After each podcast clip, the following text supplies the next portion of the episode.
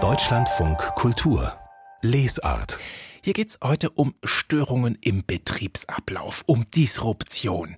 Oft sind es ja neue Technologien, die alles über den Haufen werfen, aber die kommen ja auch nicht aus dem Nichts. Um etwas wirklich Neues zu erfinden, müssen wir ja kreativ sein, nicht immer alles nach demselben Schema machen, dürfen uns an Störungen nicht stören, platt gesagt. Und das ist ich glaube, ich darf das so sagen, ich glaube, das ist das Lebensthema von Wolf Lotter. Der schreibt zumindest schon sehr lange gegen den Trott des Immergleichen an, gegen verhärtete Strukturen, gegen dieses, das haben wir doch schon immer so gemacht. Sein aktueller Essay, der heißt Die Gestörten. Guten Tag, Herr Lotter. Schönen guten Tag, hallo. Ja, warum denn die Gestörten? Naja, es gab mal ein Experiment in den USA vor 30 Jahren, wo man sehr begabte, kreative, intelligente Menschen an der Uni mit mittelmäßigen Menschen zusammengesetzt hat. Das klingt jetzt ein bisschen hart, aber das hat die Professorin eben so zusammengestellt. Die, die ihr besonders aufgefallen sind, als schlau, als äh, innovationsreich, auch die, die Fragen gestellt haben, die gezweifelt haben, die ein bisschen kritisch waren, hat sie zusammengesetzt mit mittelmäßigen und normale Arbeitssituationen, simuliert allerdings hat sie dann infamer Weise Störgeräusche dazu gespielt.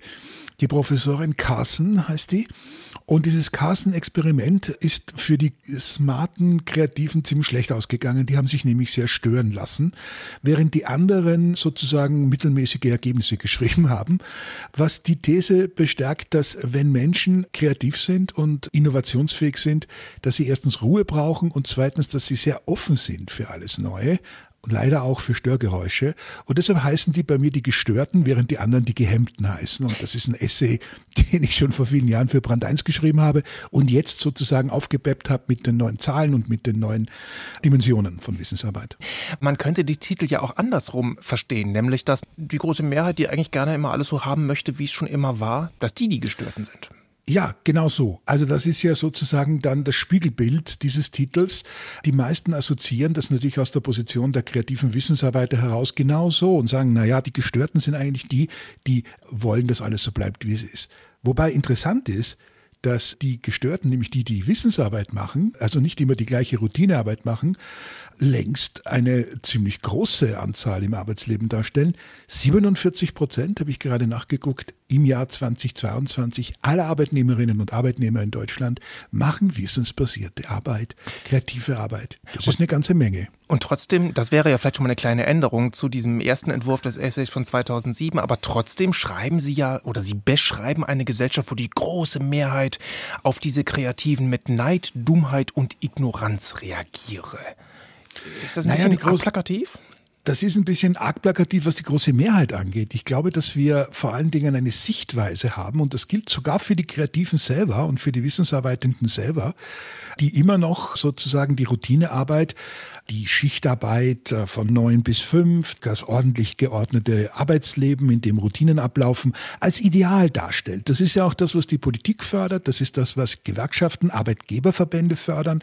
Da sind sich alle einig in dieser alten industrialistischen Ordnung, die diese Routinearbeit, diese bürokratische Arbeit natürlich auch, weil sie sich ja ständig wiederholt, als Normalarbeit interpretiert. Und die Welt hat sich aber so massiv geändert, dass noch nicht mal die, die schon andere Arbeit machen, sich eigentlich dem zugehörig fühlen. Ein Paradox, das in einer Arbeitskultur wie unseren aber ganz leicht erklärlich ist eigentlich. Mm, das kommt ja wahrscheinlich daher, so beschreiben Sie das auch, dass so dieses Bild äh, früher da war, dass die Geistesblitze dieser Kreativen, dieser Verrückten, dass die eigentlich erst ja im Grunde am Fließband in produktive Arbeiten, Ideen umgewandelt werden müssen. Ist das nur mittlerweile falsch oder war das eigentlich schon immer falsch? Na, es war früher schon falsch. Also wenn man sich die Geschichte der frühen Industrialisierung oder der großen Zeit der Industrie in Deutschland ansieht, Siemens war beispielsweise, die Brüder Siemens waren Kreative, waren Innovative, waren die Edisons Deutschlands und alle anderen auch, die da das Land vorangebracht haben und in ganz, ganz kurzer Zeit eigentlich aus einem, muss man sagen, rückständigen Flickenteppich agrarisch-feudaler Staaten zu einer sehr, sehr maßgeblichen Nation in der neuen industriellen Revolution gemacht haben. Also es war da Kopf, nicht die Hand. Aber wir haben halt natürlich auch schon in der Religion und in der Kultur, im Schweiße deines Angesichts sollst du dein Brot essen.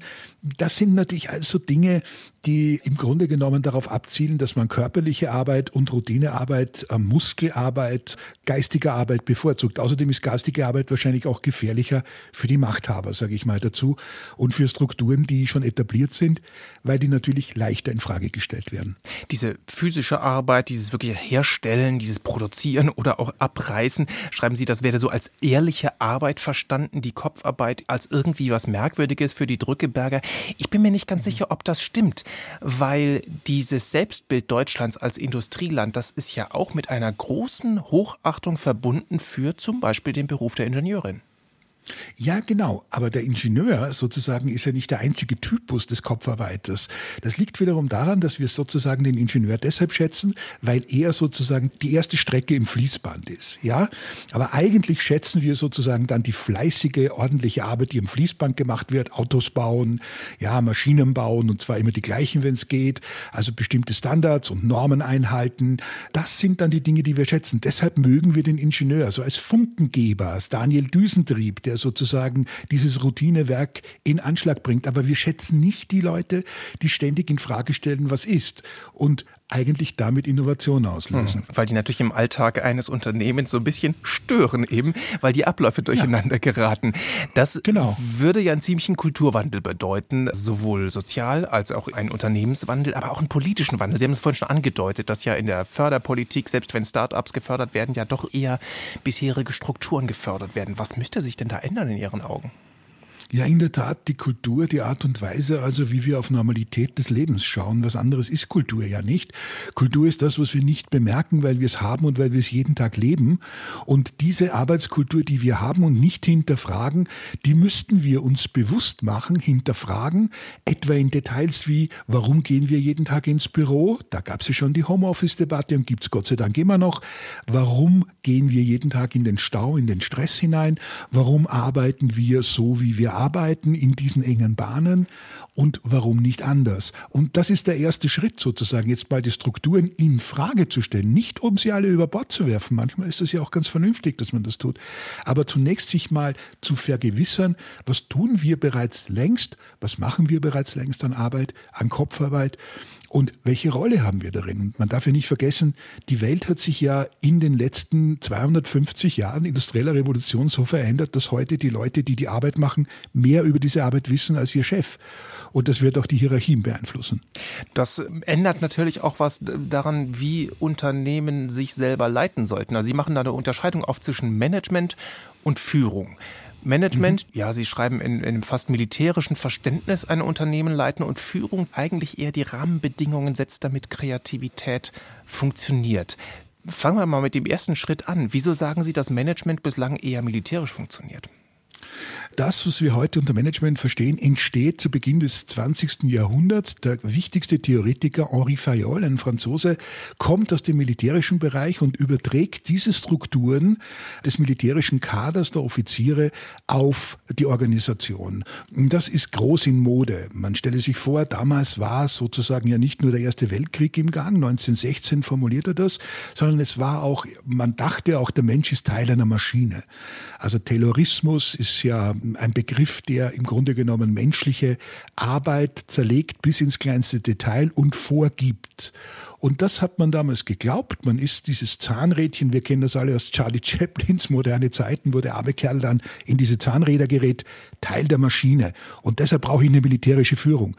Und das ist bewusst und unbewusst im Management im 20. Jahrhundert in Fleisch und Blut übergegangen. Es geht also immer darum, bestimmte Regeln vorzuleben oder manchmal auch so zu tun, als ob man ein Team ist, auf Augenhöhe ist und so weiter, um die Leute bei der Stange zu halten. Leadership ist etwas anderes. Anderes. Das ist der Gegensatz dazu, der sich dann im 20. Jahrhundert mit der Wissensarbeit entwickelt, wo ich sage, natürlich bin ich als Chef nicht mehr der, der alles weiß und den anderen sagen kann und sie auch nicht hinmanipulieren kann, wo ich hin will, sondern ihnen zu ermöglichen, dass sie sich möglichst gut entfalten mit ihren Talenten, damit die Firma, die Organisation letztlich am meisten davon hat. Es ist eine andere Stufe. Eine Sache, die dafür nötig ist, schreiben Sie, sei Geduld und Vertrauen.